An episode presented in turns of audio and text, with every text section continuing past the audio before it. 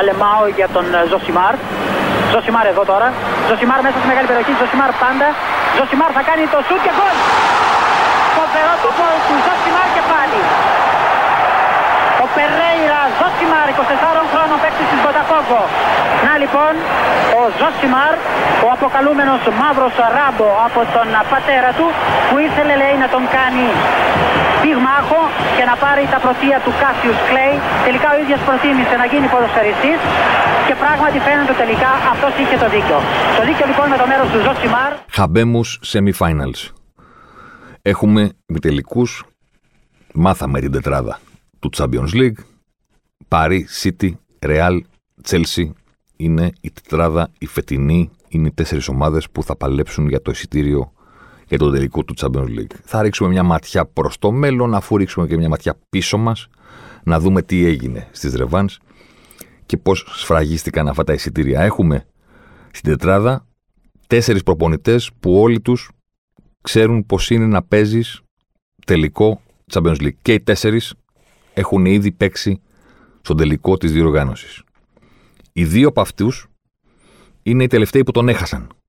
Ο Ποτσετίνο το 19 με την Τότεναμ απέναντι στη Λίβερπουλ, ο Τούχελ πέρυσι με την Παρή απέναντι στην Bayern. Και οι δύο τον έχουν χάσει με άλλες ομάδες από αυτές που βρίσκονται τώρα στην τετράδα.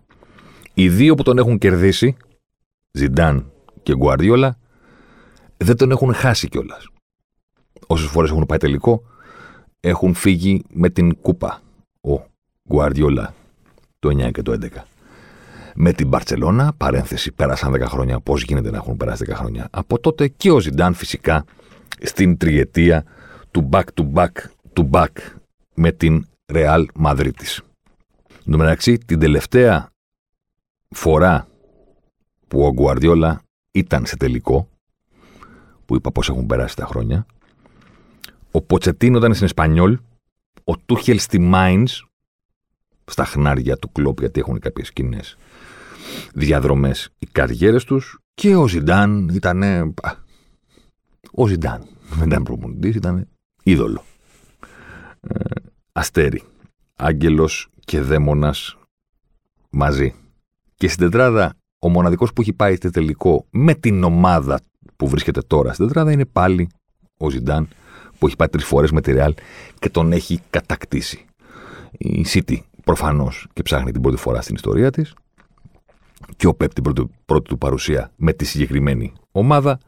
Ο Τούχελ με την Τσέλσι τώρα έχει αναλάβει κατά τη διάρκεια της φετινής σεζόν. Το ίδιο ισχύει και για τον Ποτσετίνο που ανέλαβε την Παρί. Αυτοί είμαστε. Πάμε να δούμε πώς βρεθήκαμε στη συγκεκριμένη κατάσταση. Να θυμηθούμε λίγο και τι λέγαμε πριν.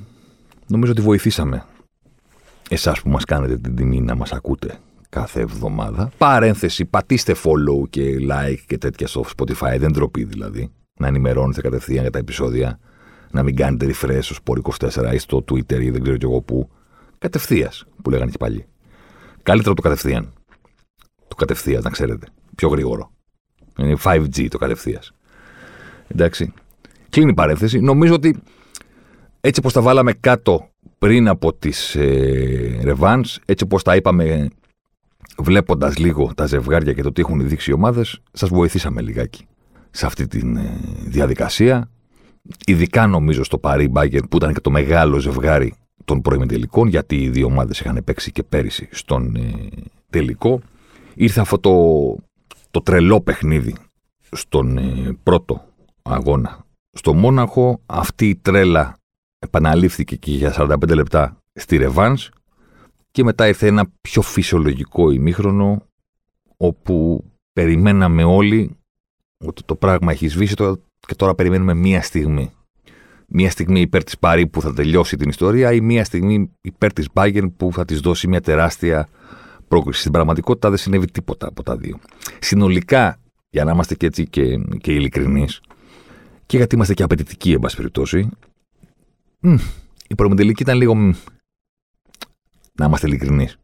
Δηλαδή, μεγάλες στιγμές, μεγάλο δράμα, γιατί αυτό ζητάμε από τη διοργάνωση. Το δράμα. το τι έγινε τώρα. Το Twitter meltdown, που ξαφνικά, ας πούμε, όλοι τουιτάρουν για το ίδιο πράγμα και γίνεται ένας χαμός και κόβονται οι ανάσες ανά τον πλανήτη και όλο αυτό το πράγμα που είναι τα νοκάου του Champions League, σε αυτή τη σειρά των προημιτελικών δεν το ζήσαμε. Για να είμαστε ειλικρινείς. Έχουμε ζήσει, κάποιοι θα πούνε, έλα μωρέ, στους επιτελικού γίνονται. Δεν είναι ακριβώς έτσι και στους προημιτελικού έχουμε ζήσει τρομερά πράγματα. Θυμηθείτε μόνο το πώς έχει αποκλειστεί η City σε αυτή τη φάση τα προηγούμενα χρόνια. Τι είχε κάνει ο Άγιαξ το 20 σε αυτή τη φάση. Το Juventus Real 0-3, Real Juventus 0-3 στον επαναληπτικό και πέναλτι στα χασομέρια και όλα αυτά τα πράγματα. Γίνονται πράγματα στους προημιτελικούς. Δεν είναι ότι το δράμα έρχεται στους τέσσερις. Φέτος δεν, δεν είχαμε high drama στην ε, διαδικασία. Ας ελπίσουμε ότι, καλά, ας ελπίσουμε, πιστεύω ότι είναι σχεδόν βέβαιο θα το ζήσουμε στους τελικούς. Α ελπίσουμε ότι θα είναι σε πολύ μεγάλη ένταση, πολύ μεγάλη δόση και στα τέσσερα παιχνίδια, μπλα μπλα μπλα κτλ. Για να δούμε λίγο τι είδαμε και να κοιτάξουμε μπροστά μας. Έγραψα και ένα κείμενο την Τετάρτη μετά το, την πρόκριση της Παρή, γύρω από αυτή την περίπτωση που λέγεται Neymar, η φανατική του podcast και σας ευχαριστούμε πάρα πολύ. Θα θυμάστε ίσως ότι πριν από 6 μήνες ο Neymar ήταν το θέμα μας. Αφιερώσαμε ένα ολόκληρο podcast στη δική του περίπτωση. Το τρίτο, αν δεν κάνω λάθος ε, της σειράς. Όταν ήμασταν μικροί, ξέρεις, ε, κάναμε τα πρώτα μας βήματα. Και υπάρχει αυτή η ιστορία γύρω από το Βραζιλιάνο, έναν superstar, έναν υπερταλαντούχο ποδοσφαιριστή, ο οποίος είναι 29 και ακόμα ψάχνει στην καριέρα του το πεπρωμένο του, ψάχνει τη στιγμή του, ψάχνει τον αγώνα του, ψάχνει το δικό του τρόπεο που θα του φέρει και τα δικά του ατομικά βραβεία. Δηλαδή, το λέγαμε και στο στο podcast τότε, ο Νεμάρ είναι μια περίεργη περίπτωση. Αποτυγχάνει χωρίς να είναι παρόν. Δηλαδή, γίνεται το, το μοντιάλ της ζωής του γιατί το φιλοξενεί η Βραζιλία και στο 7-1, αυτή την ιστορική συντριβή των Βραζιλιάνων από τους Γερμανούς, τον ημιτελικό λείπει. Είναι μετσακισμένη πλάτη στις κερκίδες. Πηγαίνει στην Παρή, σκίζει τις σελίδες της ποδοσφαιρικής του καριέρας και παίρνει το στυλό να τη γράψει ο ίδιος από την αρχή, δικό του κεφάλαιο, άλλα βιβλία, στον πρώτη, την πρώτη φορά που παίζει νοκάουτ με την Παρή είναι τραυματίας και δεν παίζει στη ρεβάνς με τη Ρεάλ. Τη δεύτερη φορά είναι πάλι τραυματίας, κάθεται στις κερκίδες και βλέπει τον Μπουφόν ε, να γίνεται Σταλόνε στην απόδραση των 11, να του φεύγει μπάλα τα χέρια, κατεβαίνει κάτω με τα σκουλαρίκια του Τζορτζ Μάικλ στο πέναλτι στο τέλος. Αποκλείονται. Την τρίτη φορά πέρυσι πηγαίνει μέχρι τον τελικό, αλλά του λέει ο Νόιερ όχι. Λείπει συνήθως. Και όταν είναι παρόν και είναι καλός, του συμβαίνει αυτό που του συνέβη σε εκείνη την περίφημη ρεμοντάδα της Μπαρσελόνα απέναντι στην Πάρη, που για πρώτη φορά, ας πούμε, στα χρονικά είδαμε να πετυχαίνει η Μπαρσελόνα κάτι ιστορικό και να μην είναι ο Μέση στο επίκεντρο, γιατί πάντα είναι ο Μέση. Εκείνο το βράδυ δεν ήταν. Η ανατροπή ήταν του Νεϊμάρ, δικιά του, και σε όλες τις οθόνες του κόσμου μπήκε η φωτογραφία, η περίφημη, η iconic, η εμβληματική, με τον Μέση να πανηγυρίζει με τον κόσμο. Δηλαδή, ούτε τότε κατάφερε να πάρει πάνω τους προβολής ο Βραζιλιάνος. Ήρθε μια φωτογραφία και του έκλεψε όλη τη δόξα. Και νομίζω ότι έγινε ξανά το ίδιο πράγμα στη Ρεβάνς με την Bayern. Ο Νεϊμάρ έχει κάνει ένα συγκλονιστικό παιχνίδι. Συγκλονιστικό. Είναι πανταχού παρόν. Κάνει μαγικά πράγματα και δεν του μπαίνει μπάλα μέσα. Να βρει τη στιγμή του. Δηλαδή, πώς τη βρήκε ο Μπαπέ στο πρώτο παιχνίδι. Δύο assist του. Είχε δύο assist εκείνο το παιχνίδι ο Νεϊμάρ. Πώς τη βρήκε ο Μπαπέ με τα δύο γκολ; Και είναι στα πρωτοσέλιδα και είναι στις συζητήσεις και τον συζητάμε και νάτος και έρχεται και μετράμε τα γκολ. Όλο αυτό το πράγμα. Κάνει ο Νεϊμάρ ένα ακόμα καλύτερο παιχνίδι, κατά τη γνώμη μου, από τον Παπέ. Ο οποίος είχε μόνο τα γκολ, γιατί αυτή είναι η δουλειά του. Ο Νεϊμάρ κάνει συγκλονιστικά πράγματα. Είναι ο πρώτος σε ενέργειες με την μπάλα και την πάρει, το οποίο είναι πάρα πολύ ασυνήθιστο αν μιλάμε για δεκάρι. Όταν τελειώνει ένα παιχνίδι, ποτέ το δεκάρι δεν είναι αυτό που, αυτός που έχει τις περισσότερες ενέργειες με την μπάλα. Συνήθως είναι η στόπερ, πολλές πάσες στην άμυνα πίσω, ή η μέση. Το τάδε ξάρι ή οκτάρι ο οποίος έχει την μπάλα στα πόδια του διαρκώς και περνάνε όλα τα δικά του πόδια. Και τελειώνει το παιχνίδι με ξέρω, 80 πάσες, 5 τάκλινγκ και γράφει ένα νούμερο εκπληκτικό. Το να είναι το δεκάρι ο πρώτος παίχτη μιας ομάδας στις ενέργειες με την μπάλα είναι τρομακτικά σπάνιο. Και δείχνει λίγο και το σχέδιο της Παρή. Ο Τούχελ προφανώς, ο Ποτσετίνο με συγχωρείτε, προφανώς και ήθελε η ομάδα του να απορροφήσει την πίεση της Bayern, αλλά δεν ήθελε να μένει η μπάλα στα πόδια των στόπερ και των μέσων του, διότι εκεί κινδυνεύεις από το πρέσβη της Bayern να χάσεις την μπάλα και να βρεθείς εκτεθειμένος. Οπότε ήταν ένα σχέδιο λίγο της αλάνας. Δηλαδή, αμυνόμαστε και μετά η μπάλα στον Νεϊμάρ. Μην την κρατάτε πολύ, δώστε της αυτόν. Σε αυτό το ρόλο, ο Νεϊμάρ ήταν συγκλονιστικός. Στο να υποδέχεται την μπάλα διαρκώς, διαρκώς, με πλάτη. Να κερδίζει φάουλ, να την εφελαιώνει στους υπόλοιπους. Να φτιάχνει πράγματα. Δέκα σούτ έχει πάρει στον τελικό, τα εννέα είναι δικά του. Γιατί έχει κάνει τα έξι ο ίδιος και έχει φτιάξει τα άλλα τρία. Είναι ματ για να βάζει πάνω του τα πάντα. Δεν του μπαίνει. Κάνει το δύσκολο δοκάρι. Κάνει το εύκολο του το βγάζει ο Νόιερ, ξαναχτυπάει στο δοκάρι. Κάνει μια συγκλονιστική ενέργεια στο δεύτερο ημίχρονο με μια τρίπλα στο κέντρο εκπληκτική. Η μπάλα βγαίνει δεξιά στον, στον Τη Μαρία, ο οποίος την ξαναγυρίζει. Τρέχει ο Νεϊμάρ να τη βάλει με την προβολή. Δεν την προλαβαίνει. Αυτή η φάση τώρα νομίζω, ποντάρω δηλαδή ότι με ακούτε να την περιγράφω και θυμάστε το τελείωμα. Δεν θυμάστε τι τους έχει κάνει στο κέντρο με τις τρίπλες στην αρχή, στην αρχή της φάσης. Γιατί, γιατί δεν μπήκε. Όταν μπαίνει, τα replay είναι περισσότερα. Η ανάλυση είναι μεγαλύτερη. Και το δικό μας το βλέμμα εστιάζει περισσότερο στον οθόνη. Λες, μπήκε γκολ, κάτσε να το δω. Πώς έγινε, πώς το έκανε, ποιος φταίει ή ποιος δεν φταίει, εν πάση περιπτώσει. Ένα ακόμα παιχνίδι πιστό σε αυτό το, αυτή την ιστορία του Νίμαρ που είναι όπως. Ε, εγώ τουλάχιστον έτσι την έχω στο μυαλό μου. Δηλαδή αποτυγχάνει ενώ είναι απόν. Μετά έχει τις δικές του αποτυχίες προφανώς γιατί μπορεί να κερδίζεις πάντα, αλλά δεν του κάθεται. Δεν του κάθεται ακόμα και όταν είναι συγκλονιστικός να λάμψει όσο πρέπει. Και νομίζω ότι βλέποντας προς το μέλλον και στους ημιτελικούς, η Παρή φέτος πέτυχε κάτι σπουδαίο που τα προηγούμενα χρόνια της έλειπε από τότε που ήρθαν οι Καταριανοί και τα λεφτά και ο Κελαϊφή και τώρα μην, μην την ανοίξουμε αυτή την ιστορία γιατί μπάζει και βρωμάει από παντού. Α μείνουμε στο ποδόσφαιρο. Από τότε που έγινε υπερδύναμη χρημάτων και ο στόχος μας είναι το Champions League και και και τους μεγάλους το royalty, το βασιλικό αίμα του Champions League δεν το αποκλείει. Έγινε πολύ μεγάλη για να την αποκλείουν οι υπόλοιποι. Τους έλεγε εντάξει εδώ παιδιά, Paris Saint δεν περνάτε. Αλλά όταν έβρισκε μπροστά της Real, Bayern, τη Liverpool στους ομίλους, τις ομάδες που. την Παρσελώνα εννοείται. Τις ομάδες που είναι αυτές που έχουν τις πολλές κατακτήσεις που ανήκουν στην αριστοκρατία του Champions League, εκεί έλεγες ο Παπαρή Ζερμέν, δεν περνάς.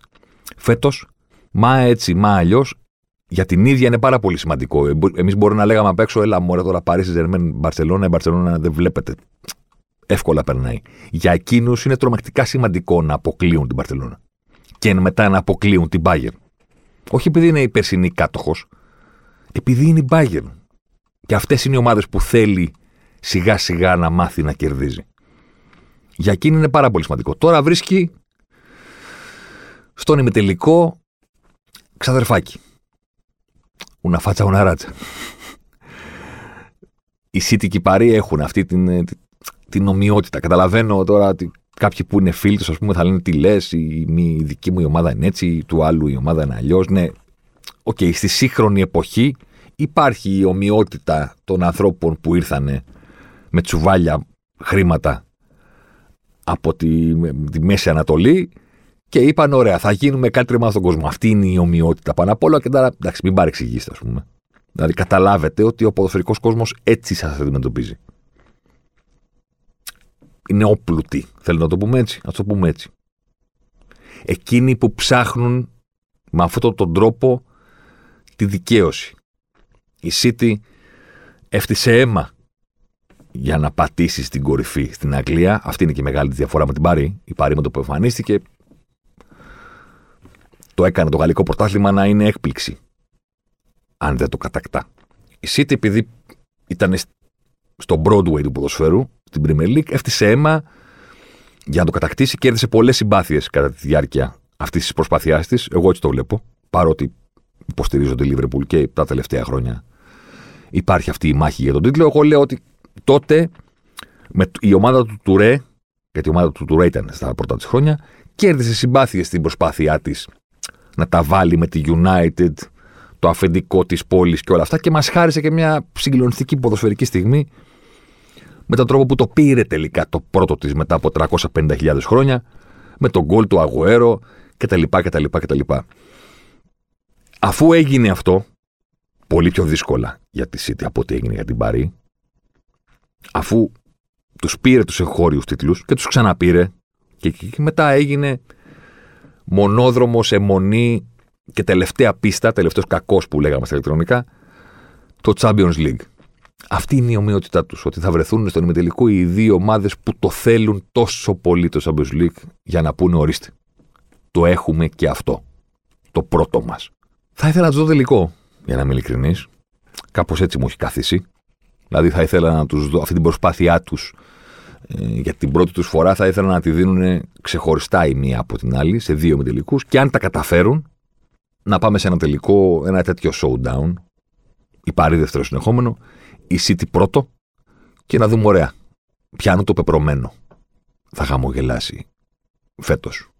Του Γκουαριόλα που ψάχνει την κατάκτηση από το 11 που ψάχνει να σβήσει το μα χωρίς το Μέση δεν το έχεις πάρει, δεν έχεις παίξει καν τελικό, ή του Νεϊμάρ που ψάχνει το δικό του μάτς, το δικό του γκολ, το δικό του τελικό, τη δική του σεζόν, εν πάση περιπτώσει, για να πάρει δικά του και τα βραβεία. Θα ήθελα να το δω τελικό, θα, θα το δούμε σε ημιτελικό, αλλά ακόμα και έτσι σε διπλή μονομαχία, όχι με ποδοσφαιρικούς, αλλά με λίγο μεταφυσικούς όρους, αυτή είναι η ματιά μου, η πρώτη στο ζευγάρι. Είναι πιάνω το πεπρωμένο θα επικρατήσει. Ποδοσφαιρικά, η City δείχνει πολύ πιο έτοιμη. Καλύτερη ομάδα. Καλύτερη λειτουργία. Ο Ποτσετίνο του την έκανε τον Guardiola το 2019 με μεγάλη δόση τύχης ή με μεγάλη δόση ατυχίας για τη City, για να το πάρουμε αλλιώς, γιατί δεν θέλω να στερήσω κάτι από την τότε. Αλλά τότε η τότε να μπορεί να μην είχε τον Neymar και τον Μπαπέ που έχει τώρα ο Ποτσετίνο στην ομάδα του, αλλά ήταν πολύ περισσότερο δική του ομάδα. Την είχε δουλέψει πολλά, πολύ μεγαλύτερο χρονικό διάστημα από τους μήνες που είναι τώρα στην Παρή. Ήταν ένα δικό του γκρουπ παικτών από την αρχή μέχρι το τέλος, με τους οποίους είχε κάνει μαζί τους όλη τη διαδρομή, όλοι. Το να φτιαχτεί η ομάδα, το να τη χτίσουμε, το να αρχίσουμε σιγά σιγά να την ανεβάζουμε στην Premier League, το να τη βάλουμε στην τετράδα, να την καθιερώσουμε εκεί, να πιούμε μαζί πολλά πικρά ποτήρια του δεν παίρνει ποτέ τίτλο, του τη χρονιά που το πήρε η Λέστερ ίσως να ήταν ευκαιρία σου και δεν την εκμεταλλεύτηκες. Όλο αυτό το γκρουπ ήταν δικό του. Ήταν η Tottenham του Ποτσετίνο. Τώρα είναι η Παρή που έχει προπονητή τον Ποτσετίνο. Δεν είναι ακριβώς το ίδιο. Υπό αυτό το πρίσμα, νομίζω ότι το πλεονέκτημα της City το συγκεκριμένο πλεονέκτημα, όχι το αν είναι καλύτερος ο Γκουαρδιόλα θα προπονητής, δεν μιλάμε για αυτό. Μιλάμε για το πόσο δική του είναι η ομάδα, πόσο την έχει μάθει, πόσο έχει μάθει η ομάδα τον ίδιο. Ποια διαδρομή έχουν πίσω τους. Γιατί αν βγάλουμε την Premier League, που την πήραν δύο χρόνια συνεχόμενα, μετά την πήρε η Liverpool, τώρα θα την ξαναπάρει η City. Αν βγάλουμε τα εγχώρια, Premier League, κύπελα, στο Champions League έχουν πάθει και έχουν μάθει. Υπάρχει μία διαδρομή, ένας κόπος. Συνεχόμενοι αποκλεισμοί στους προημιτελικούς. Ο Κουαρδιόλα στο στόχαστρο. Κάποιες φορές δίκαια γιατί σκέφτηκε κάτι που δεν του βγήκε. Κάποιες φορές άδικα γιατί στην πραγματικότητα ήταν τρομερά καλύτερος και αποκλείστηκε από καθαρή ατυχία. Σε κάθε περίπτωση υπάρχει το παρελθόν. Το παρελθόν βοηθάει διότι σου δίνει ένα know-how του πώς γίνονται τα πράγματα. Δεν είναι απαραίτητο ότι αρκεί ότι επειδή εσύ έχεις ξαναβρεθεί εδώ με τον ίδιο προπονητή και το ίδιο γκρουπ παικτών πάνω κάτω, ότι τώρα πλέον ξέρεις και θα τα καταφέρεις, μπορεί τελικά να μην τα καταφέρεις ποτέ. Και να πετύχει ο άλλος που έχει τη φόρα, ας πούμε, και το momentum της στιγμής. Απλώς το σημειώνω σαν συνθήκη. Η City είναι του Guardiola; Πολύ. Η Παρή δεν είναι του Ποτσετίνο. Απλά τον είχε προπονητή. Και νομίζω ότι στα παιχνίδια με την Bayern, στα οποία προκρίθηκε η παρέα, δηλαδή δεν την κρίνω από μάτς που δεν τη βγήκαν, την κρίνω από παιχνίδια που τη βγήκαν. Ψυχρά να το δούμε τώρα που πέρασαν, φαινόταν αυτό στο γήπεδο. Ότι δεν είναι η ομάδα με πολλά μπορώ στο παιχνίδι της. Πολλά μπορώ όχι λόγω των παικτών, ότι δεν έχει τους παίχτε π.χ. να κάνει αυτό ή τους παίχτε να κάνει εκείνο. Έχει τους παίχτε να κάνει πολλά πράγματα. Το χρόνο να τα μάθει όλα αυτά τα πράγματα δεν έχει είναι πολύ πιο απλοϊκή η παρουσία της στο χορτάρι, να κρατήσουμε, να κάνουμε στην κόντρα Νεϊμάρ πίσω από Μπαπέ για να φοβήσουμε πάρα πολύ τον αντίπαλο, να μην ξέρει πώς να το αντιμετωπίσει αυτό το πράγμα, οπότε να του χαλάσουμε την επιθετική σκέψη. Τη Μαρία, πολλή δουλειά στη μία πλευρά, Ντράξελ από την άλλη, καλώ θα πω εγώ στη Ρεβάν. Αυτό δεν κουβαλάμε την μπάλα γιατί φοβόμαστε την πίεση και δεν έχουμε μάθει ακόμα πώς να σπάμε το πρε. Δεν πιέζουμε πάρα πολύ ψηλά γιατί ακόμα δεν έχουμε συντονιστεί να το κάνουμε αυτό το πράγμα όπως πρέπει. Γιατί ο Ποτσετίνο είναι άνθρωπος του πρε, αλλά το πρε δεν είναι πιέστε. Δεν είναι ένα κουμπί. Δεν είναι διακόπτης. Είναι μια ολόκληρη διαδικασία συντονισμού της σκέψης παικτών σε πάρα πολύ μεγάλο χώρο. Δεν φτάνει η ομιλία για να συντονιστούν. Πρέπει να ξέρουν από πριν τι κάνουν. Είναι πολύ μεγάλος ο χώρος για να πεις: Θα μιλήσουν μόνο και θα πούνε: Αν βγεις εσύ, καλύπτω εγώ. Δεν γίνεται στη μεγάλη έκταση του ποδοσφαίρου. Μιλάνε οι ποδοσφαίρες μεταξύ τους, εννοείται. Αλλά δεν μπορεί να το βασίσεις αυτό σε τόσο μεγάλη έκταση στην επικοινωνία. Πρέπει να ξέρουν τι κάνουν. Ποιον στοχεύουμε. Ναι, θα πιέσουμε. Όλους το ίδιο ή έχουμε στο μυαλό μας κάποιον παίκτη του αντιπάλου που έχουμε βάλει στο μάτι ότι είναι επιρρεπής και ίσως πιθανότατα θα μας δώσει το λάθος. Ωραία, έχουμε βάλει στο μάτι αυτόν.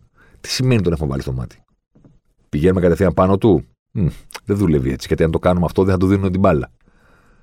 Θα πάνε από την άλλη πλευρά. Οπότε το να στοχεύσουμε αυτόν σημαίνει το να δείσουμε την εντύπωση στον αντίπαλο ότι αυ- αυτός ο παίχτη είναι η καλή επιλογή της πάσας. Να τον κάνουμε να φανεί διαθέσιμος. και μετά να πέσουμε πάνω του με έναν τρόπο να του κλείσουμε τις πάσες και να τον πιέσουμε. Όλα αυτά που περιγράφω, που φοβερά τα λέω, είναι κάντα. Στο χορτάρι, κάντα. Χρειάζεται πολύ χρόνο. Προπονήσεων. Φέτος οι ομάδες είχαν το λιγότερο χρόνο από ποτέ, διότι τα παιχνίδια ήταν συμπιεσμένα. Έχουν γίνει λιγότερες προπονήσεις και κατά τη γνώμη μου είναι εμφανές αυτές τις ομάδες. Στη City δεν είναι εμφανές. Γιατί υπάρχει το παρελθόν. Έχει πίσω της όλη αυτή τη δουλειά. Οι παίχτε υπάρχουν καινούργοι που ήρθαν το καλοκαίρι, αλλά είναι μειοψηφία σε σχέση με τον γκρουπ των παικτών. Εσύ τι ξέρει τι κάνει. Το τι θα επιλέξει να κάνει με την Παρή είναι το μεγάλο ερώτημα. Δηλαδή, από την ώρα που η Παρή πήρε την πρόκριση και επειδή ο ποδοσφαιρικός πλανήτης περίμενε ότι η City με τον ένα με τον άλλο τρόπο θα αποκλείσει την Dortmund, από την πρόκριση της Παρή κιόλας ξεκίνησε η κουβέντα. Ένας Θεός ξέρει τι θα σκεφτεί ο Γκουαρδιόλα για το Εμπαπέ Νεϊμάρ. Δηλαδή, από την ώρα που σφραγίστηκε το ζευγάρι, ο ποδοσφαιρικός κόσμος στο Twitter αυτό ψάχνει να βρει. Τι θα κάνει ο Γκουαρδιόλα. Γιατί, γιατί κάθε φορά κάνει κάτι; Οπότε τώρα που υπάρχει ένα πάρα πολύ συγκεκριμένο πρόβλημα που βάζει πάρει στον αντίπαλο, το βασικό πρόβλημα, δεν βάζει κάτι άλλο. Έχουμε τον Εμπαπέ και πίσω του τον Νεϊμάρ. Και θα περιμένουμε. Πώς θα τους παίξεις; Θα παίξεις με τρεις; Τι θα κάνεις; Όλοι ψάχνουν να βρουν τι θα κάνει ο Γκουαρδιόλα. Γιατί είναι αυτός που πάντα κάνει κάτι και γιατί καμιά φορά του κοστίζει και γιατί τελευταία έχουμε καταλήξει στο συμπέρασμα ότι ξέρω εγώ το πρόβλημα της City είναι ότι είναι το overthinking του Γκουαρδιόλα, ότι τα υπεραναλύει και κάπου μπερδεύει την ομάδα και τους παίκτες του στα μεγάλα ραντεβού κτλ. κτλ. Έχει μια βάση όλη αυτή η ιστορία. Υπάρχει και ένα κομμάτι της που είναι λίγο μύθος και υπερβολή. Σε κάθε περίπτωση, εκεί έχει πάει η κουβέντα. Όμως, η City είναι αυτή που μπορεί να κάνει πολλά πράγματα. Η Παρή είναι αυτή που λέει που είναι απλοϊκό το σχέδιό της. Δεν ξέρω τι θα συμβεί. Αυτή είναι η ματιά μου στον συγκεκριμένο ημιτελικό. Να πω μόνο ότι για τη City του Guardiola τα τελευταία χρόνια στα νοκάτου του Champions League υπάρχει, ξέρετε, όταν μια ομάδα δεν τα καταφέρνει ή πηγαίνει πολύ πιο κάτω από εκεί που την υπολόγιζες, ας πούμε, ή με βάση τη δυναμική του αντιπάλου της, ξεκινάνε οι ίδιες κουβέντες. Τι έκανε λάθος ο προπονητής, τι θα πρέπει να έχει κάνει. Και εκεί μπαίνει λίγο ύπουλα πάντα στις συζητήσεις ε, και το θέμα του χαρακτήρα. Ξέρετε, το κανόνας στο ποδόσφαιρο είναι πολύ απλός. Ο καθένας συζητάει αυτό που, αυτό που καταλαβαίνει. Δηλαδή, αν δείτε ένα μάτς με 10-20 ανθρώπους, ας πούμε, και κάνετε αυτό το πείραμα, θα διαπιστώσετε ότι κατά τη διάρκεια του παιχνιδιού και μετά ο καθένας συζητάει αυτό που καταλαβαίνει. Τη θητησία, την αρχική ενδεκάδα πρέπει να βάλει αυτόν, τις αλλαγές. Ο άλλος θα πιάσει τα προσόντα των παιχτών και επειδή ξέρω εγώ δεν θέλει να βλέπει χ τύπου ποδοσφαιριστές στο κέντρο, θα σου πει το πρόβλημα είναι ότι παίζουν με αυτόν που. Εγώ δεν πιστεύω στου ποδοσφαιριστές, πιστεύω στους άλλους. Και τα λοιπά και τα λοιπά. Ό,τι καταλαβαίνει ο καθένας.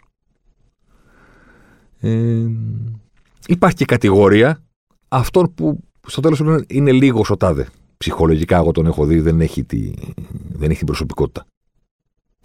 το οποίο είναι. Είναι φοβερό αν το σκεφτείς. Συζητάμε για προσωπικότητα, ας πούμε, και έχουμε δει τώρα τύπους οι οποίοι έχουν κερδίσει χίλιες μάχες για να βρεθούν εκεί.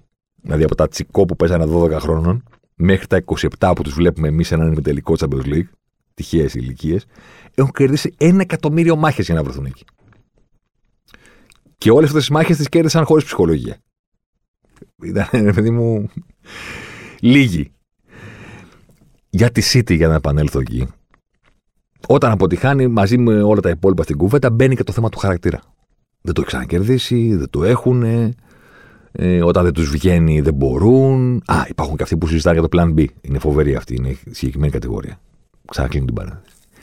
Θέλω να πω, γιατί το ξεκίνησα αυτό για τη City, γιατί με την Dortmund το γεγονός ότι αυτός ο φοβερός τύπος που λέγεται Μπέλνιχαμ, ας πούμε, έκανε το 1-0 το οποίο έμεινε μέχρι το ημίχρονο. Που είπε μετά ο Γκουαρδιόλα, εγώ δεν πιστεύω ότι είναι 17 χρόνων να μας λέει ψέματα. Είχε σκορ πρόκριση η Dortmund, υπήρχε σκορ αποκλεισμού για τη City. Τα 45 λεπτά της επανάληψης έγιναν τρομακτικά ενδιαφέροντα. Οπα. Λες, λες πάλι στους προημετελικού να αποκλειστούν, όντως. Σε αυτό το κομμάτι, η ιστορία θα γράψει ότι η City ανταποκρίθηκε εξαιρετικά και όχι μόνο προκρίθηκε, αλλά προκρίθηκε με νίκη. Δηλαδή έχανε ένα 0, το έκανε ένα 1. Τελικό 1-2 με τον γκολ του Φόντεν, ο οποίος έτρεξε στον πάγκο να αγκαλιαστεί με τον Γκουαρδιόλα σε μια έτσι ξεχωριστή στιγμή της καριέρας του και της πορείας των δυο τους στο Μάντσεστερ. Με δύο νίκες πέρασε η City, ξόρκισε την κατάρα των προημιτελικών κτλ. Εγώ θα πω ότι στο κομμάτι του χαρακτήρα λοιπόν για, αυτού, για αυτούς που τους αρέσει, απαντήσεις δεν πήραμε. Έγινε η ανατροπή, έγινε το 1-1, 2-1 τελικά, γεια σας με δύο νίκες. Δεν πήραμε απαντήσεις, διότι αυτό το 1 ήρθε με ένα πάρα πάρα πάρα πολύ φτηνό πέναλτι που έκανε χωρίς κανένα προφανή λόγο ο Εμρέ Τζαν.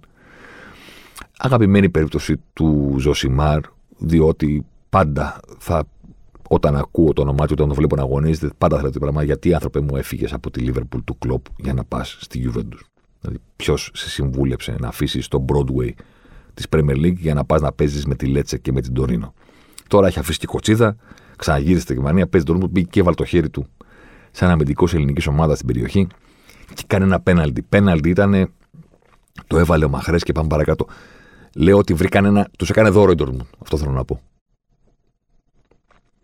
Έφυγε από πάνω τους πολύ γρήγορα στο δεύτερο ημίχρονο που περνούσαν τεστ χαρακτήρα και αποτελεσματικότητας έφυγε από πάνω τους υποχρέωση το να γράψουν πάρα πολύ καλά. Τους έδωσε κάποιο το σκονάκι από δίπλα. Οπότε, έναν αστερίσκο τον βάζω. Δεν ανερώ βέβαια τα προηγούμενα τα οποία είπα σχετικά με το πώς είναι η City φέτος σε σχέση με την, ε, με την Πάρη. Πολύ πιο έτοιμη η City στα δικά μου μάτια και θα το πω και κάθε υπερβολή. Την προηγούμενη φορά είχα κάνει την προφητεία για τον Αγουέρο, ότι τον βλέπω να κάνει τροκμπά. Δηλαδή να φεύγει τελικά από την ομάδα με την οποία μεγαλούργησε στην Premier League και στο τέλος να παίρνει και το Champions League που δεν είχε πάρει αυτόν τον γκρουπ παιχτών, όπως το έκανε ο Ιβοριανός στην Τσέλση. Να βάλω και κάτι άλλο. Αν δεν είναι άτυχη, όχι να είναι τυχερή, αν δεν είναι άτυχη, η City θα τα πάρει όλα. Θα κάνει quadruple. Η Premier League είναι δική της θα πάρει League Cup, κύπελο, ε, Champions League. Αν δεν είναι άτυχη. Δεν χρειάζεται κάτι παραπάνω. Να μην είναι άτυχη. Είναι πολύ καλύτερη σαν ομάδα από τις υπόλοιπες, όχι στην Premier League, σε όλη την Ευρώπη, στη σεζόν του pandemic football. Στη σεζόν που όλοι είναι χειρότεροι, η City με τους τρόπους που σας έχουμε εξηγήσει κατά τη γνώμη μου ωραία και σωστά σε προηγούμενα podcast, είναι αυτή τη στιγμή πολύ καλύτερη από τους υπόλοιπους στο χορτάρι. Στα μπορώ της. Αλλά υπάρχουν στιγμές. Αν δεν είναι άτυχη, εγώ λέω ότι μπορεί να τα πάρει όλα. Πάμε έξω το απέναντι ταμπλό. Και το τι έκανε η Λίβερπουλ και ο Κλόπ στη Μαδρίτη, το καλύψαμε σε προηγούμενο podcast. Για μια ομάδα η οποία στο Anfield φέτος έχει σε 139, φέτος εννοώ το 2021, από 1 Ιανουαρίου, σε 139 σου έχει 3 γκολ. Η Revans σε ένα άδειο Anfield με ό,τι σημαίνει αυτό ήταν λίγο σαν άσκηση που θα φαίνονταν από την αρχή. Δηλαδή, ή η Liverpool ξαφνικά θα έβαζε όλα τα γκολ τα οποία έχει χάσει όλο αυτό το διάστημα, ή θα συνέχιζε με την ίδια αναποτελεσματικότητα, οπότε δεν θα έχει καμία τύχη να αποκλείσει τη Real Madrid. Καλός ή κακός, την απάντηση την πήραμε πολύ νωρίς. Δηλαδή, στο 2 βρέθηκε ο Σαλάχ σε εκείνη τη θέση, ε, φάτσα με τον Κουρτουά. Το βάζεις και όχι μόνο έχεις το 1-0 πάρα πολύ νωρίς, αλλά διώχνεις από την ομάδα από πάνω της συνολικά την ιστορία ότι δεν βάζουμε γκολ με τίποτα. Δεν πρέπει να υδρώσουμε για να το βάλουμε. Το βάζεις και το τελειώνεις. Και μετά λες: Ωραία, τώρα έχουμε 90 λεπτά μαζί με τις καθυστερήσεις για να δούμε πώς θα προκριθεί. Αλλά το βάλαμε, μπορούμε να το βάλουμε. Ε, η απάντηση σε αυτούς που παρακολουθούσαν το παιχνίδι δόθηκε στο δεύτερο λεπτό. Δεν θα το βάλουν. Δεν θα το βάλουν. Δεν γίνονται έτσι οι ανατροπές. Οι ανατροπές γίνονται όταν το βάζεις. Μπαπ, μπαπ, το πρώτο του. Την πρώτη μεγάλη ευκαιρία την κάνεις γκολ. Και μετά βλέπουμε. Η Λίβερπουλ το έχασε. Κατά τη γνώμη μου έκανε ένα καλό μάτς σε σχέση με την εικόνα που έχει δείξει το 2021 και με πίεση και με ένταση και με κλεψίματα και με ευκαιρίες ειδικά στο πρώτο ε, ημίχρονο με φοβερό Αλεξάνδρ Άνολτ σε Τζέραρτ κάνω τα πάντα για μπας και προκριθεί η ομάδα, του, η ομάδα μου σε μια βραδιά που δεν της βγαίνουν ε, πολλά. Αλλά την πούλησε η δική της αναποτελεσματικότητα και εν πάση περιπτώσει στο φινάλε ποιος τα έβαλε με τη Ρεάλ του Ζιντάν και κατάφερε να βγάλει άκρη; Η Ρεάλ του Ζιντάν είναι ένα, ένα φαινόμενο όταν είχε πάρει στο τρίτο ή στο δεύτερο. Δεν θυμάμαι τώρα σε ποιο από τα συνεχόμενα Champions League. Μετά τον τελικό έγραψε ένα κείμενο που έλεγα ρε παιδί μου ότι το Champions League για τη Real είναι σαν το Excalibur. Δηλαδή οι υπόλοιποι ας πούμε χύνουν υδρότα, αίμα, διαλύονται για να το κατακτήσουν. Και η Real πηγαίνει κάνει έτσι, παπ και βγάζει το σπαθί το βράχο. Δεν είναι άκοπα. Δεν υδρώνει με τα χέρια κάτω. Ό,τι φαίνεται δύσκολο για όλες τις υπόλοιπες ομάδες του πλανήτη, όταν λέω όλες εννοώ όλες. Και τις μεγάλες. Την Bayern, τη, τη Milan, τη Real, την, Real, τη Liverpool, την Barcelona. Ό,τι φαίνεται ακόμα και για εκείνες τις ομάδες δύσκολο και σπουδαίο, για τη Real είναι ένα μορτό. Αυτό θέλετε να πάρετε. Πώς κάνετε έτσι. Δεν είναι κάτι. Κάνεις έτσι και το βγάζεις το σπαθί το βράχο. Δεν είναι.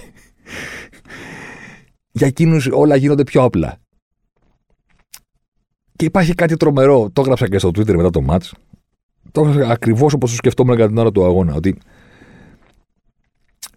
ναι, αν έχεις βρει αυτή τη συνταγή επιτυχίας, όλα είναι εύκολα. Ποια είναι η συνταγή επιτυχία της Real. Αν είσαι κακός απέναντί της, σε σκοτώνει. Όταν λέω κακός, δεν εννοώ κακός. Άθλιο 90 λεπτό. Δεν χρειάζεται. Κακό ημίχρονο. Κακό 20 λεπτό. Ό,τι και να κάνεις και να μην το κάνεις καλά απέναντι στη Real Madrid, του Ζιντάν, το πληρώνεις, δεν γλιτώνεις. Δεν υπάρχει περίπτωση. Judge Dredd, πώς το λένε, ρε παιδί μου, δεν είναι τιμωρός.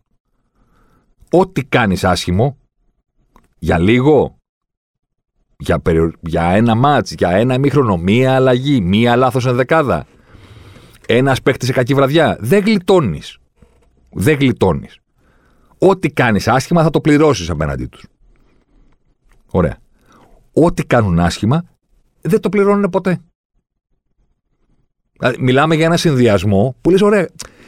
Γιατί ταλαιπωρούμε, γιατί το βλέπω. Το βλέπω γιατί η Real παίζει άσχημα και ο αντίπαλος παίζει καλά και μου δίνεται από το παιχνίδι η αίσθηση ότι εδώ πέρα κάτι μπορεί να γίνει. Ναι, έχει γίνει ποτέ. Δεν μιλάω μόνο για το παιχνίδι τώρα. Τη ρεβάνς του Άνφιρ, γιατί η Liverpool έχει τα δικά της προβλήματα. Τη βλέπεις, παιδί μου, ότι και καλά που παίζει δεν θα το βάλει. Ωραία, πάμε στα προηγούμενα χρόνια. Η Real του Ζιντάν που έκανε το, το 3 την έχεις ποτέ να πληρώνει την κακή της βραδιά, την κακή της επιλογή, την κακή της απόδοση; Το 2016 το πήρε με ένα κακό τελικό απέναντι στην Ατλέτη. Κακό.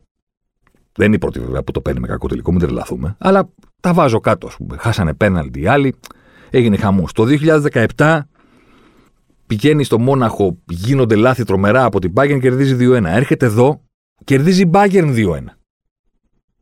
Μες στον Περναμπέου. Δηλαδή είναι κακή βραδιά της Ρεάλ. Παράταση, αποβολή, Βιδάλ, Ρονάλντο, γκολ, αυτά, offside, 4-2, δύο νίκες. Επόμενη χρονιά. Πηγαίνει στο Τωρίνο. 0-3. Ψαλιδάκι, Ρονάλντο, χαλάει τον κόσμο. Κλαίνε όλοι. Μου έλεγε ο Βλαχόπουλος να κάνουμε πόλ. Αν είναι το καλύτερο γκολ, που έχω του λέει συγκεντρώσου. Αυτός δίκιο έχει. Απλά το, το σημειώνω. Πάει στη Ρεβάν. 0-3 η Γιουβέντου. Πέναλτι στο 90 κάτι, Ρονάλντο 1-3. Θα μου πεις, ωραία, κάτι δεν ε, κέρδισαν 3-0 στο πρώτο μάτσο.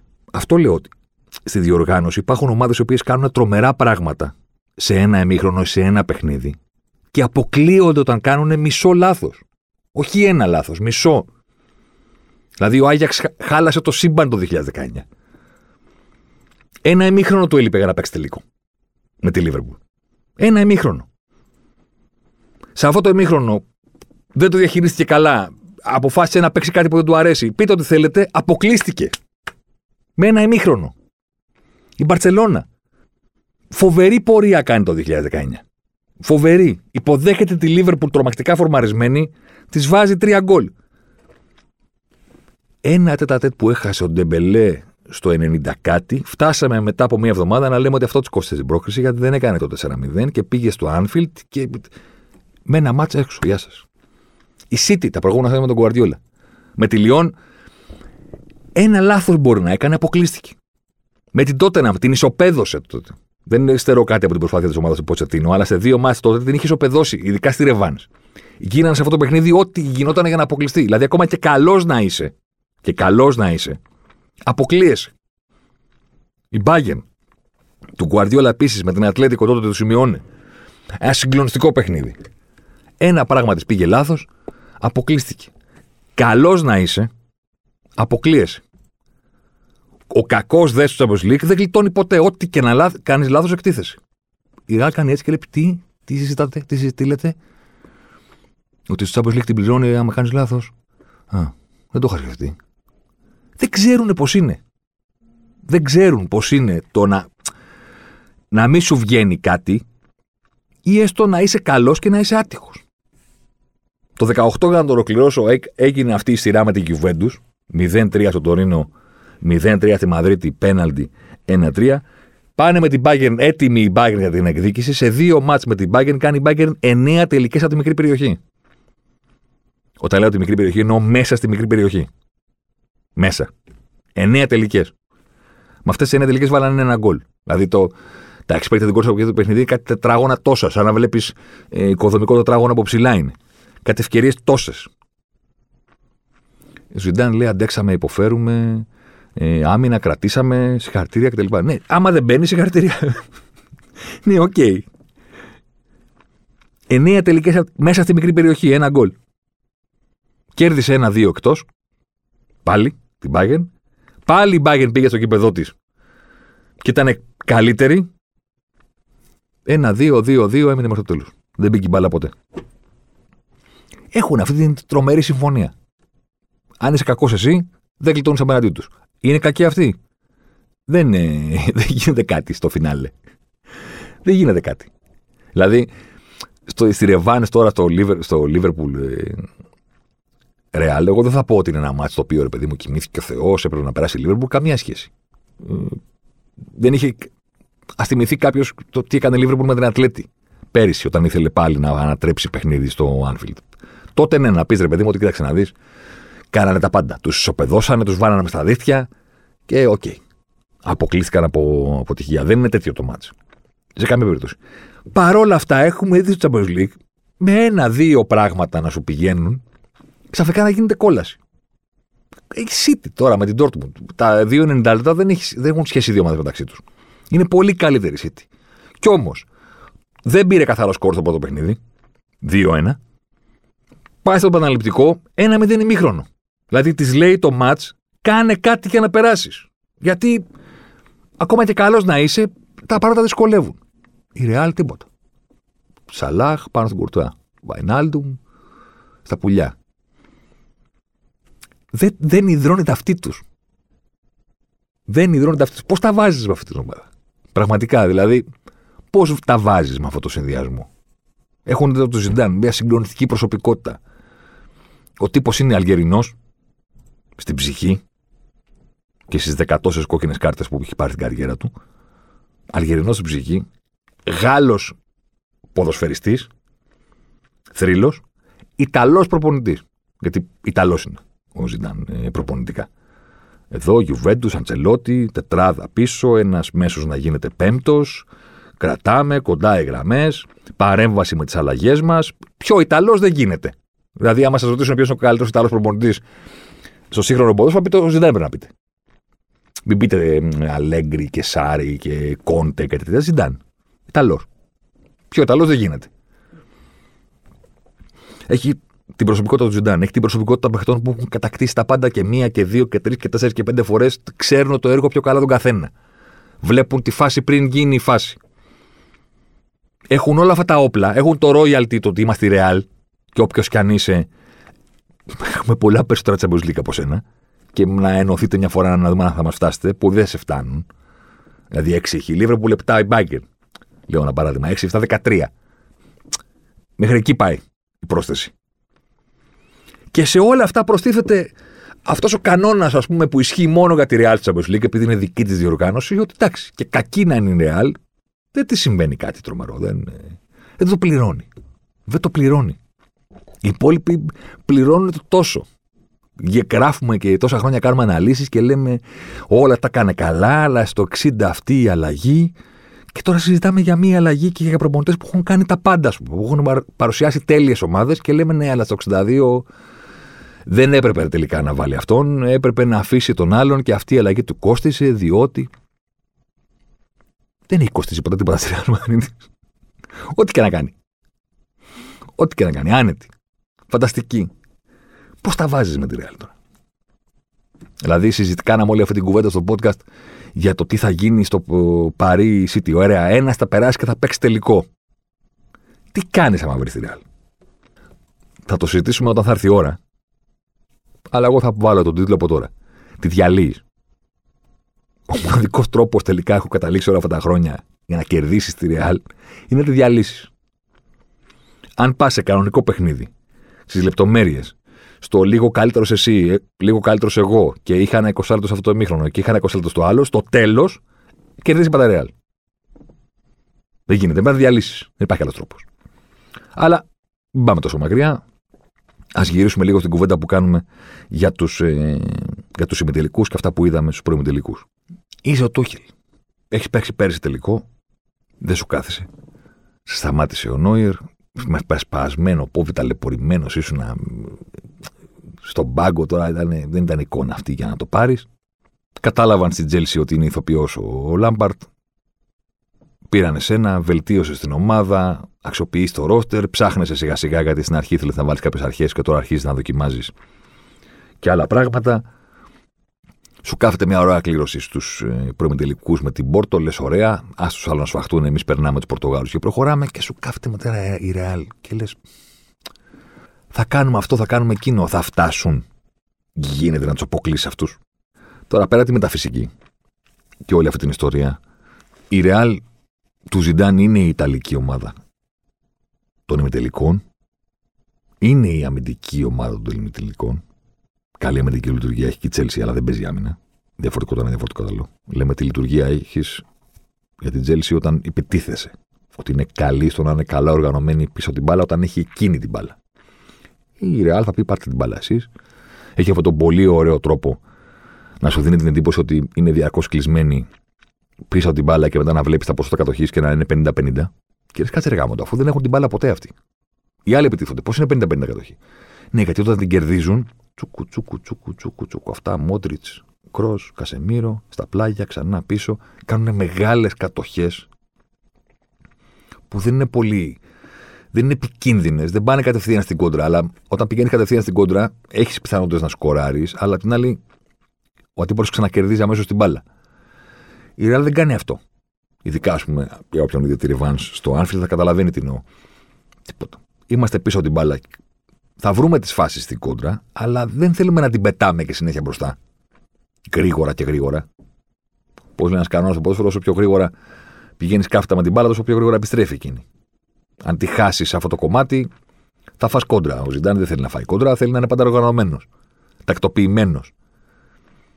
Τούκου, τούκου, τούκου, τούκου την κρατάνε, ελευθερώνονται. Τρομακτική ψυχολογία, τρομακτική κάνοντα αυτό το πράγμα. Κανένας φόβος. Μας πιέζουν, μας κάνουν, μας δείχνουν. Έτσι την απέκλεισε πέρυσι η City. Σε μια σεζόν που έχει λίγο ξεχαστεί γιατί έπεσε πάνω στη διακοπή με την πανδημία κτλ. Με αυτό το πρε κατάφερε να τους βγάλει τελείως με συγκλονιστικό πρε ε, σε εκείνη την περίφημη τακτική επιλογή του Γκουαρτιόλα να παίξει 4-4-2 με δύο μέσους στην κορυφή της επίθεσης, στον Μπερναμπέου. Κάπως έτσι τους έβγαλε από αυτό το κομμάτι. Έχουν αυτή την ικανότητα, σβήνουν τα παιχνίδια, τα πηγαίνουν σε ένα πάρα πολύ πιο χαμηλό τέμπο. Στις λεπτομέρειες, τα πράγματα κάθονται ε, με έναν τρόπο συνέχεια σε εκείνους. Τι κάνει τώρα η Τσέλση απέναντι σε αυτό το πράγμα; Για να γυρίσουμε λίγο σε αυτό που λέγαμε για το Bayern για το Paris City. Νομίζω ότι η Chelsea έχει κάνει καλή επιλογή με τον Τούχελ. Σίγουρα πολύ καλύτερη από τον Λάμπαρτ. Δεν ξέρω αν είναι έτοιμη. Να αποκλείσει τη Real Madrid. Δεν είναι η Chelsea που έχει τον Τούχελ προπονητή. Δεν είναι η Chelsea του Τούχελ. Θα μου πεις. Κάποτε ήταν η Chelsea, του, ήταν η Chelsea με τον Ντιματέο που δεν ήταν καν προπονητής. Τον υποδίθηκε για μερικούς μήνες για να πάρει Chelsea στο Champions League. Η Chelsea δεν είναι η Chelsea του Τούχελ. Τον έχει προπονητή, αλλά δεν είναι δικιά του ομάδα. Στις αρχές και στον τρόπο λειτουργίας και όλων αυτών των πραγμάτων. Απ' την άλλη, βέβαια, έχουμε δει και στο παρελθόν ότι αυτός στο Champions League δεν παίζει ρόλο. Δηλαδή, ποια Chelsea του Ντιματέο η Τσέλσι με τον Ντιματέο να υποδίεται τον προπονητή. Αυτή είναι η σωστή περιγραφή του τι έγινε το 2012 όταν το πήρανε μέσα στην έδρα της Μπάγκερ Μονάχου και δικαιώθηκε μια ολόκληρη φουρνιά παιχτών. Δεν είναι η Τσέλσι του Ντιματέο. Είναι η Τσέλσι και ένας τύπος στον πάγκο που ήταν πρώην παίκτης, ας πούμε, θρύλος ομάδας και υποδίθηκε για μερικούς μήνες τον προπονητή. Τον παρίστανε για ένα διάστημα. Αυτό είναι. Γίνεται και έτσι στο Champions League. Αλήθεια είναι. Αλλά δεν είναι και ο κανόνας κάποιος πρέπει να είσαι σαν ομάδα. Κάτι πρέπει να έχεις δείξει για να φτάσεις μέχρι το τέλος της διαδρομής. Η Τσέλση δεν είναι ακόμα εκεί. Και θεωρώ ότι είναι κακό ότι παίζει με τη Real, να σας πω την αμαρτία μου. Θα θεωρούσα κακό να παίξει με τη Λίβερπουλ αν είχαν κόσμο κερκίδες. Διότι η Λίβερπουλ με τελικός Anfield και την Τζέλση είναι δύσκολη ιστορία. Έχει δύο αποκλεισμούς, το 5 και το 7, με το Μουρίνιο τότε που ήταν 100 φορές καλύτερη ομάδα από τη Λίβερπουλ. Και παρόλα αυτά στο, Chelsea, στο Anfield την πετούσε έξω η ομάδα του Μπενίτεθ. Αν ήταν γεμάτα τα γήπεδα, θα έλεγα ότι είναι κακή κλήρωση για την Chelsea να παίξει με τη Liverpool. Γιατί η Liverpool έχει κάνει κακή σεζόν, αλλά κάποια στιγμή θα και ένα momentum. Με άδεια γήπεδα, φάνηκε και στο πρόσφατο παιχνίδι στο Anfield, η Chelsea είναι πάρα πολύ καλύτερη φέτος από τη Liverpool και χωρίς τον παράγοντα του κόσμου που βάζει στην κουβέντα την ιστορία και το legacy και όλα αυτά τα πράγματα, νομίζω ότι η Chelsea θα ήταν το φαβορή. Περισσότερες λύσεις, πιο ξεκουραστή, μεγαλύτερο rotation, πιο φρέσκι. Με τη Real τώρα πώς θα τα βάλεις; Πώς θα τα βάλεις; Θα κάνει ό,τι μπορεί ο Τούχελ. Θέλει αυτό το 3-4-2-1. Τα τελευταία παιχνίδια, μια ομάδα η οποία έχει ξεκινήσει σεζόν με Φορ, Βέρνερ, Abraham τρίτος ο Ζιρούρ, τώρα παίζει με το Χάβερτ κορυφή. Έχει παρκάρει τους άλλους τρεις ο Τούχελ και προσπαθεί να ενσωματώσει τον Γερμανό, που είναι πολύ σπουδαία περίπτωση ποδοσφαιριστή για να τον χάσει η ομάδα του Λονδίνου και να μην πάρει πράγματα από αυτόν. Όχι ότι θα κρυθεί φέτος αυτό, πρώτη χρονιά του είναι. Προς Θεού. Απλώς καταλαβαίνω τον Τούχελ και το συμπατριώτη του να εδώ κάνουμε καριέρα, εδώ σε παιχταράς, έχει κάνει τρομερά πράγματα. Δεν είναι για να περνάει τελείως άγραφη σεζόν. Πρέπει να βρω έναν τρόπο να σε βάλω στο κόλπο δεν του έχει βγει η αλήθεια είναι. Για να τα λέμε όλα. Και δεν είναι και σπουδαίη η τελική που έκανε η Τσέλσι με την Πόρτο. Συνολικά. Πιο σπουδαία ήταν η εικόνα της με την Αθλέτη που την απέκλεισε στους 16. Κάποιες φορές κάπως έτσι γράφτηκε κιόλα η ιστορία βέβαια. Δηλαδή μεγάλη πρόκριση στους 16. Liverpool, Bayern, π.χ. Λίγο low profile στους προημιτελικούς. Liverpool, Πόρτο. Και πάμε για τον μεγάλο ημιτελικό. Λίβερπουλ Μπαρσελόνα. Κάπως έτσι το πάει η Τσέλσι.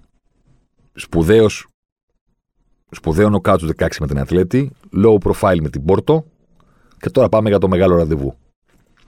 Για τη Ρεάλ. Εγώ με αυτά που έχω δει να συμβαίνουν όταν αγωνίζεται στο Champions League η Real του Ζιντάν, το μάθημα μου δεν το έχω πάρει αλήθεια είναι πολλές φορές. Συνέχεια επιμένω να κοντράρω. Ωραία. Φέτος θα κάνω το ανάποδο λοιπόν. Δεν θα την κοντράρω πλέον την ομάδα η οποία δεν παίζει ρόλο το πόσο καλά παίζει. Και θα πω ότι δεν έχει καμία τύχη η Chelsea του Τούχελ απέναντι στο φαινόμενο που λέγεται Real του Ζιντάν. Με την ελπίδα ότι θα, ε, θα συμβεί το αντίστοιχο. Όχι θα με πειράξει να πάει Real τελικό. Αν το σκεφτείτε τώρα, έχουμε τις δύο ομάδες του πεπρωμένου, ας πούμε, πάρει και εσύ στον άνεμο τελικό. Μία από τις δύο θα πάει τελικό. Ε, η ομάδα που θέλει επιτέλους να το πάρει είναι ωραίο. Ε, για σκεφτείτε το. Είναι ωραίο. Το πρώτο της City. Το πρώτο του Guardiola μακριά από την Παρσελώνα. Το πρώτο της Πάρη. Το πρώτο δικό του του Νεϊμάρ. Αυτή η πρωτιά. Ε, καλύτερος αντίπαλος. Αυτό θα το κάνεις απέναντι στη Real που είναι δικό του στο Champions League, σαν διοργάνωση. Έχει μετοχές. είναι secret holder. Ε, shareholder. Ωραίος αντίπαλος είναι. Η Real. Να πεις, για να γίνεις βασιλιάς της ζούγκλας, πρέπει να σκοτώσεις το λιοντάρι. Κάπως έτσι πάει. Με αυτή τη σκέψη και με αυτή την ατάκα θα σας αποχαιρετούμε για αυτή την εβδομάδα.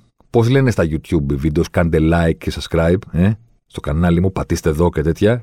Ναι, κάντε μου, δεν είναι τίποτα στο Spotify. Δηλαδή για το δικό σας το καλό το λέω. Επίσης, να σας πω και ένα αστείο ωραίο για να, τώρα που έχουμε γίνει μια παρέα.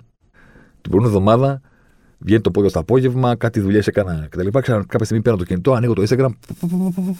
Χι follow μαζεμένα. Τι έγινε, έχουν βάλει κανένα story που θα να διέρευσε και φωτογραφία μου. Έχει φύγει κανένα βίντεο που, που κάνω τον καραγκιόζη. Τι έγινε; Ξέρεις, φοβάσαι. Δεν το παίρνεις για καλό. Για κακό το παίρνεις άμα βλέπεις ξαφνικά μαζεμένο. Τι έγινε, ρε παιδί μου; Και μετά σκεφτόμαι και λέω: Κοίτα να δεις, εσύ, στο, στο podcast το σημερινό έχω πει τρεις φορές ε, τη λέξη για το Instagram που μου στέλνει μηνύματα για το τέτοιο. Το ακούει ο άλλος.